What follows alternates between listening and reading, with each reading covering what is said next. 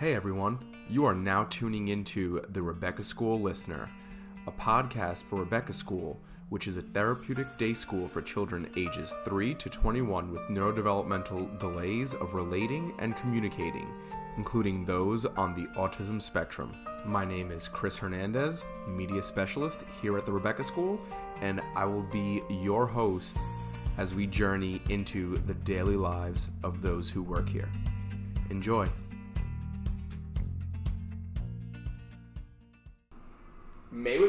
Busy month for one of our departments here at the school, which is our speech department. So May was actually Better Speech and Hearing Month. Um, unfortunately, we couldn't get a podcast in because things were so busy.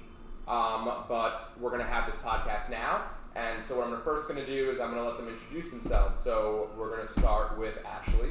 Hi everyone, my name is Ashley Lyons. I'm the speech and language therapy supervisor here at Rebecca School. I'm Courtney Latter. I'm a speech language pathologist at the Rebecca School, and I work with kids ages 7 to 21. Hi, I'm Tony Ann Loftus, also a speech language pathologist at the Rebecca School, um, and I work with kids 4 to 14. Hi, I'm Rachel Hammer. I'm a speech language pathologist at the Rebecca School also, and I work with kids ages 5 through 19. I'm Liza Bernabio, also a speech language pathologist at the Rebecca School, and I work with kids ages 6 through 14. And my name is Raquel Quinones, and I work with the bilingual kids as the as their bilingual speech therapist. And uh, my kids are ages five to twelve. So now that we've done introductions, let's just start off with talking about speech pathology and how it blends into the floor time model. Sure, but before we do that, I want to elaborate on what Chris said. May was a very busy month for the for our department, and some of the reasons why I think deserve a little shout out. May is Better Speech and Hearing Month, which means we really try to get the word out about how important speech language pathology is, how important speech therapy is, um, and how important this work is that we do with the kids. We educate families, we educate coworkers. Um, we, a bunch of us in the department, presented out of different conferences in New York City. A couple members of our department presented across the pond in London. Uh, locally, we had a lemonade stand for the school. We hosted a lemonade stand for all of our students, which was a collaborative effort amongst all of us and with the teachers and the kids. Um, so we had a lot of different things going on that uh, have kept us busy. But now we're here. It's June, but now we're, we're ready. Speech is still important. It's still important, even though it's June. um, so yeah, we we have 11 speech therapists in the department. We're a very big department, and we're fortunate enough to be able to work in the DIR floor time model. Um, I think we all feel pretty lucky to be able to do that here. It's not a common occurrence for speech therapists and to have the opportunity to work developmentally with our kids and really have the time and space to focus on a lot of early developing pre-linguistic skills with our kids which are critical for the development of later developing language skills and social emotional skills um, so i think you know, again, we feel really fortunate to be able to do that. We get to have a lot of fun and play and work collaboratively across disciplines at Rebecca School. Um, and we also work with a wide range of types of kids. We all of our students have challenges in relating and communicating. Uh, specifically, we work with kids with autism, uh, speech and language delays, hearing impairments.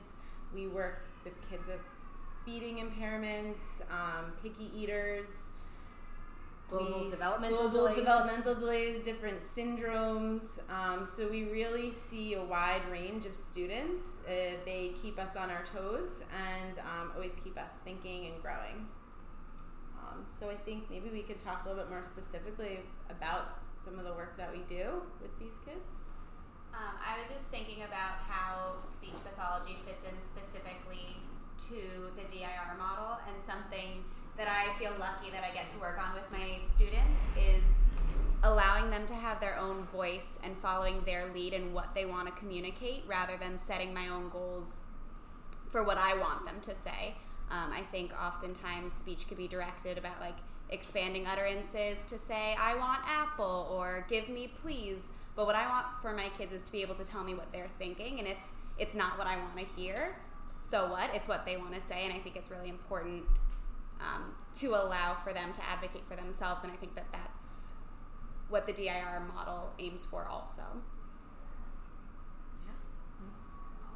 Yeah. True.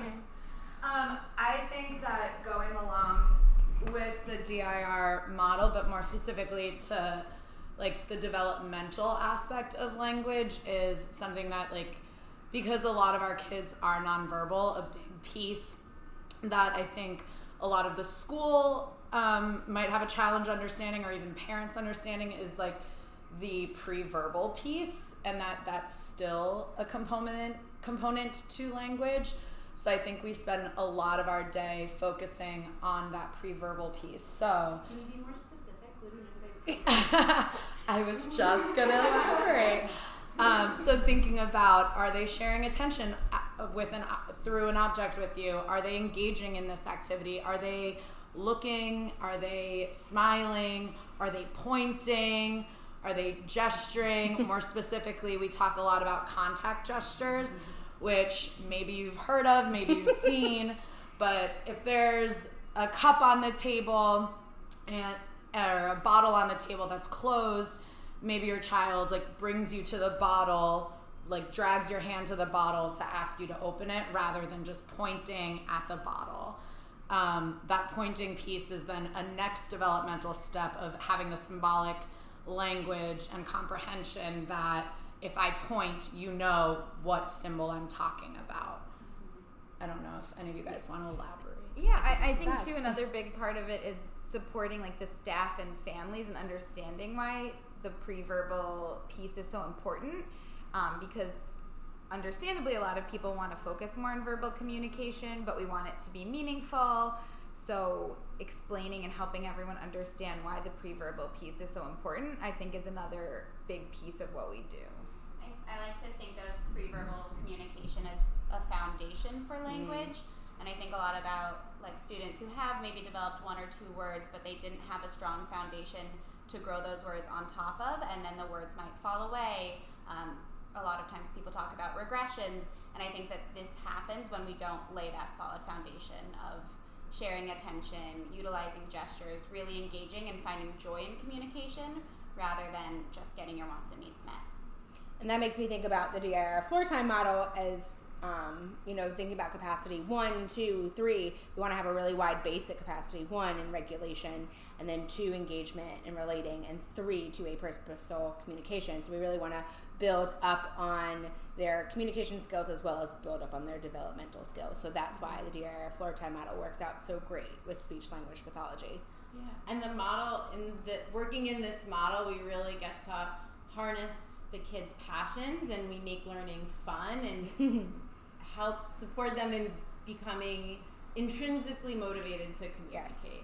And so we're playing all day. We're on the floor. We're having a blast, and um, we get to do so many fun things, either in the school or in the community, or running different food groups, or community groups, or sensory groups, or poetry groups. Any, anything Yeah, else? yeah. Gardening The groups. Shout them out. We do all the So groups. All the groups. Groups. Um, And, and, if there and isn't a individual. group that hasn't existed, it will exist. Yeah. we will. If you have an idea, call in. Um, but I think that's one of the cool things about our job here that um, you know it doesn't look like traditional speech and language therapy, and I feel like a lot of times people are like, oh, you teach kids to talk, but there's so many more things that we do. Um, you know, the feeding aspect of it. I feel like you know, shout out to my family. Like they were like, wait, you teach kids how to eat, and it's like, yes, that's part of my scope of practice. We also teach kids how to hear sounds. We teach kids how to communicate in the world around them. So it's really cool to be able to um, have that opportunity here. Feeding's a really big part of the work that we do here. I don't. I wanna Yeah. jump in.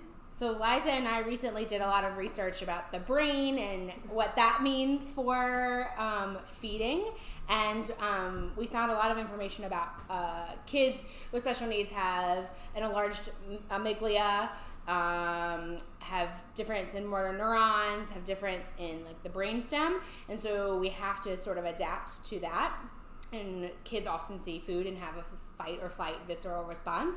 So we can sort of change that response in their brain um, by working in these specific areas by having kids touch foods. Yeah, and I think thinking of feeding also is developmental. So a lot of things that babies go through in typical development, our kids here either didn't get or didn't get enough of. Um, so still thinking developmentally when we're working on feeding, even with kids who are chronologically older, giving them those experiences to get messy and play and not have this pressure necessarily to eat the food. And as a department, we've done a really great job in creating opportunities within the classrooms and within our sessions for the kids to have these developmental experiences through cooking groups or messy play with food or um, sensory based feeding groups, and then that carrying over into the classroom where we support the staff in the classroom and, and the kids in having a community experience around food. Um, and every day, just really building that mealtime routine into what they're doing and making it really pleasurable, really fun, really joyful. And again, using their relationships with the staff and their peers to motivate them to want to eat and want to be near food and to participate in all these different activities that we have to offer them with a variety of foods. Going, oh. Go ahead, no. Going off of that, um, every month there's a different community food, and Just about to ask. I read your mind. Don't even need to ask the question. This month is peppers. It's peppers this month, and We're so we so we um, structure our community food groups around the different food of the of the month, and they're just fun groups where there's no pressure to eat the food. It's play based. The kids see their peers playing with the foods, and maybe they'll on their own decide that they want to smell it or try it or, or touch it. And we really just don't put pressure on them to eat the food. We just it's a, a very play based, sensory based group, and it's really fun for the kids. I know a lot of my kids, one in specific that I have in mind, he is very picky about what he puts near his mouth. Um, he's only ever eaten pureed foods by choice. Um, and this year, through our, I actually do a community food group with Liza, and we have three kids in our group, and they're all wary to touch or smell or taste the food. But this child in specific is the first one at the table now, like touching the food and then bringing it to his mouth, and now he's actually trying to like bite the food. Um, so it's amazing to see that given in these sensory based, like non pressured activities um, over the course of the past year, we've seen him go from like running away to being the first one sitting at the table. Mhm, That's huge. It makes me think of this morning. I brought in the community food pepper into the classroom, um, my younger class, and I set it down. And I was like, I walked away. We were trying to set up, and I turned around and I'm like, "Where's the pepper?" And a little girl who only eats three or four foods picked it up and ripped it into a thousand pieces and had little seeds like on her mouth.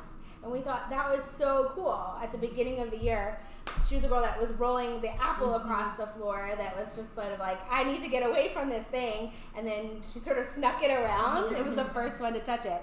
No mm-hmm. one else really got an opportunity after that. But we were so excited for her. And we're excited to share that with her family. I think an important part about what we do with the community foods is that we allow for a whole month to explore them. And I try to think about like foods that I'm uncomfortable with. So like, I don't like fish. I don't like octopus. I don't really know a lot about octopus. I can kind of imagine the texture, but it like scares I me. I feel like that makes it worse. and I've never and I've never Even when it touched it. I've never. Hmm?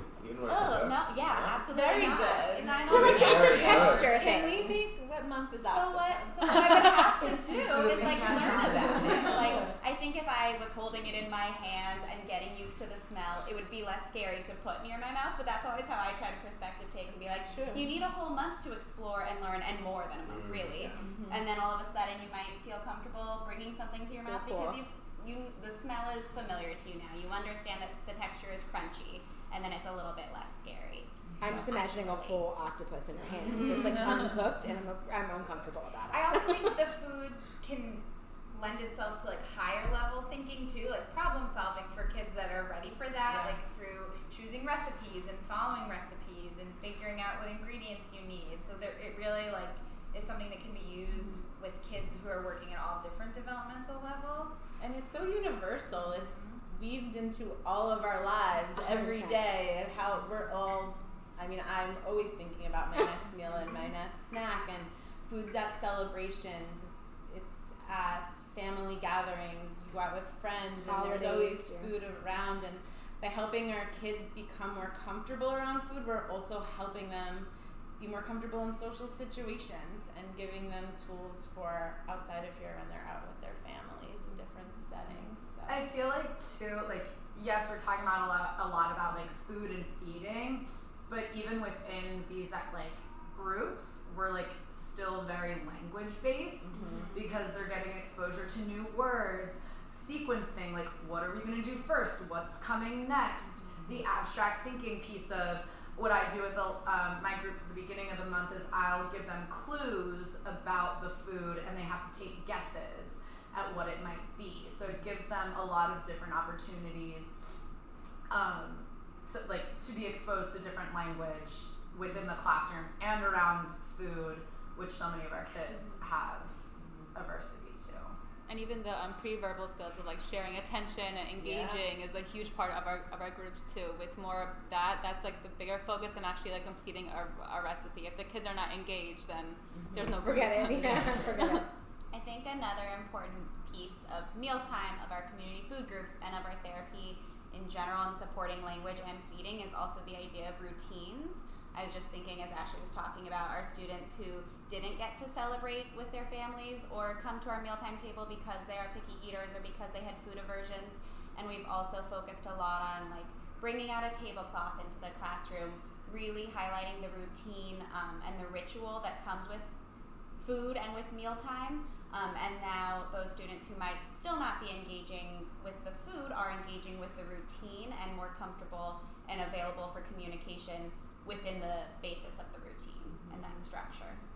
And there's also something that's been like in my mind as you guys are talking is that there's like so many different ways to actually eat food Yeah.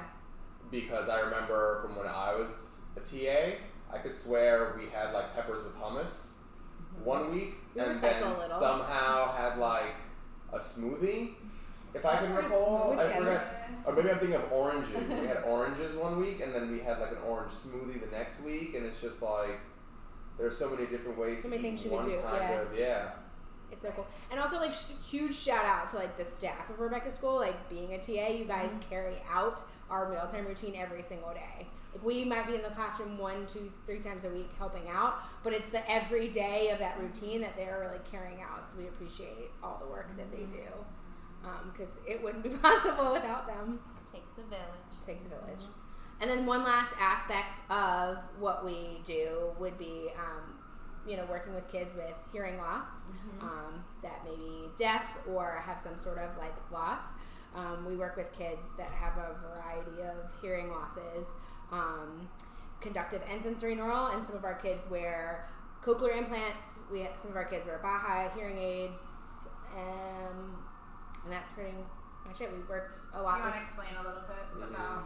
Do you want to expand on that? Do you want to talk about I like feel like devices our that listeners may might not know what like Yeah. the cochlear implants actually look like. Look like. Yeah, so it's an Come on, Tony, talk. implants have an external and an internal part, and the internal part actually goes through um, your inner ear, which is your cochlea, um, and it looks like the top of an ice cream cone. It swirls up. So um, some kids are born with cochleas that are not functioning, and some kids um, are born without hair cells or fluid in there. So for a variety of reasons, um, they can insert a tiny little wire that goes through that helps kids that have that kind of hearing loss, which is sensorineural hearing loss, um, hear. So they'll wear a magnet on the outside of their head, um, and that will help the sound move from their auditory nerve to their brain so they can hear sounds. Um, and then a hearing aid will help with conductive hearing loss. So a kid um, has an intact cochlea that's working, but it's the outer or middle ear that has issues. So that will amplify the sound and then move thro- through their ear so they can hear it and process it.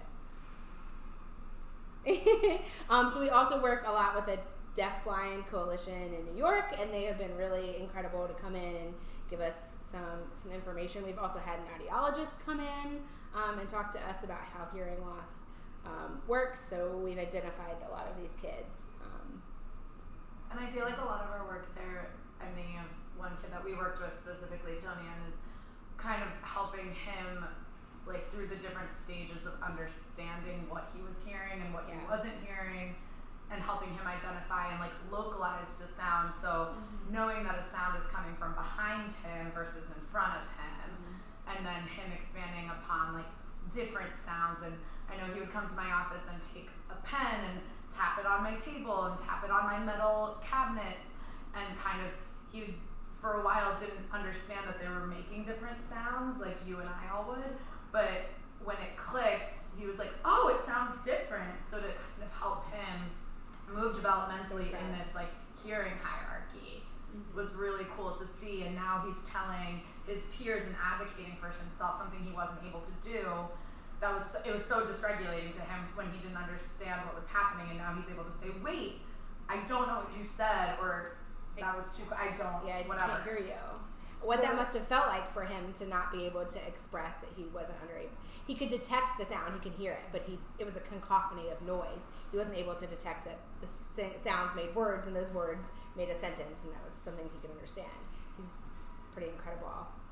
And while we're helping the kids learn how to discriminate sounds and localize the sounds and really become better at listening and hearing, um, we're also really cognizant of what their needs are day to day in the classroom. And our speech therapists are um, really great at incorporating visuals into the classrooms, either written language or pictures, and incorporating signs into the classroom to help support the kids in their day to day communication and comprehension.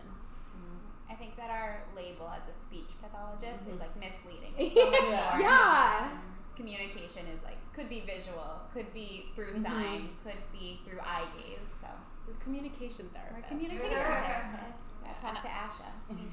And I found that so helpful to use visuals and like and um, signs because when I was using verbal language, all I would hear was what, what, what. But then once I started incorporating signs and, and visuals, the comprehension went way up, and it was just so helpful to do that. and i think that i mean you're speaking about verbal kids but i feel like for the Mhm. listeners i think to like really highlight that like Yeah. for the kids that are still verbal using visuals is still Mhm. just as helpful as the kids who are nonverbal and that is their pure form of communication Mm-hmm. I benefit from visuals. Yeah. we I'm even thinking of kids that like who are new, like language users that are very, very young, have to still learn this process of sound. It's still very developmental. Being able to detect sound, know what that sound is, know where it is in their location. So it this sort of process everybody goes through. So um, we do it with our with our hearing quote unquote kids as well. So this has been a really productive podcast episode. Um, you guys are on it. I didn't even have to ask the questions. It's like you guys had been like prepped beforehand. Um, so we reached that point of the show where I give you your floor time to talk about floor time. So we're gonna start with Ashley. Sure. So, oh well, you said. Okay. Whoa. In honor of Better Speech and Hearing Month, even though it's June, my what I think about most with floor time is relationships and community. And as a department, we with the lemonade stand that I mentioned earlier, we really worked in building, uh, bringing the Rebecca School community together around this one shared activity um, that the kids were able to think about and plan for and um, join all together and um, have this kind of common common idea and common theme um, in the Rebecca School community and also with relationships within the department. I think it's a great month to celebrate each other and celebrate all of the hard work that we all do inside Rebecca School and outside of Rebecca School in educating others. What I've been thinking about most uh, recently in regard to speech and language development is interdisciplinary collaboration. I've been thinking a lot about uh, working with my occupational therapist, and I hope there are speech pathologists out there who could get inspired to collaborate more. Um, I know I've had students who I was struggling with figuring out what to do, and then I talked to their OT, and it's like, oh, if I put them on a beanbag chair and they're not using all of their resources to keep their core, keeping them upright, all of a sudden words are coming out and gestures are coming out. So just thinking about ways to incorporate uh, other therapists and other professionals and families into your practice is always helpful. One thing I've been trying to focus on um, this month is waiting, watching, and wondering, and giving patience for my kids. I find that this time of year, kids have learned so much and are so overloaded. Um, and we're always trying to get to the next thing, trying to get to the end of the school year, trying to get to the next, next, next, next, next. So I've really been trying to slow myself down and hoping that slows down um, everybody in the room so we give the ch- kids a chance to show us um, what they know, what they've learned. I was gonna say something very sim- similar to you. Perfect actually. segue. Um, how important it is to allow for processing time and to allow for the students to initiate their own ideas. It's really amazing how much you, you learn from them when you wait and allow them the, the space and the time to initiate their ideas and really share their, their passion. And you can really learn so much from them. Um, one thing I've been thinking a lot about is the power of singing and why it's important and understanding why, in terms of speech and language development, it's really helpful. Because um, I think at Rebecca School we all do a lot of singing, just in terms of narrating the environment for the kids and transitioning, um, but just really thinking about like why it can be really helpful and why that sort of like rhythmic, soothing input um, helps kids process the world around them easier in a lot of ways than if we're just kind of speaking at them um, and just kind of understanding why we do it all day. I'm gonna keep mine short and sweet. I think if you're not having fun doing it, you're doing it wrong, and you need to have fun, and that's it. Thank you everyone for listening. You've been listening to the Rebecca Listener. It's been Chris with the speech department, aka communications department. And we'll see you next time. Bye. Bye.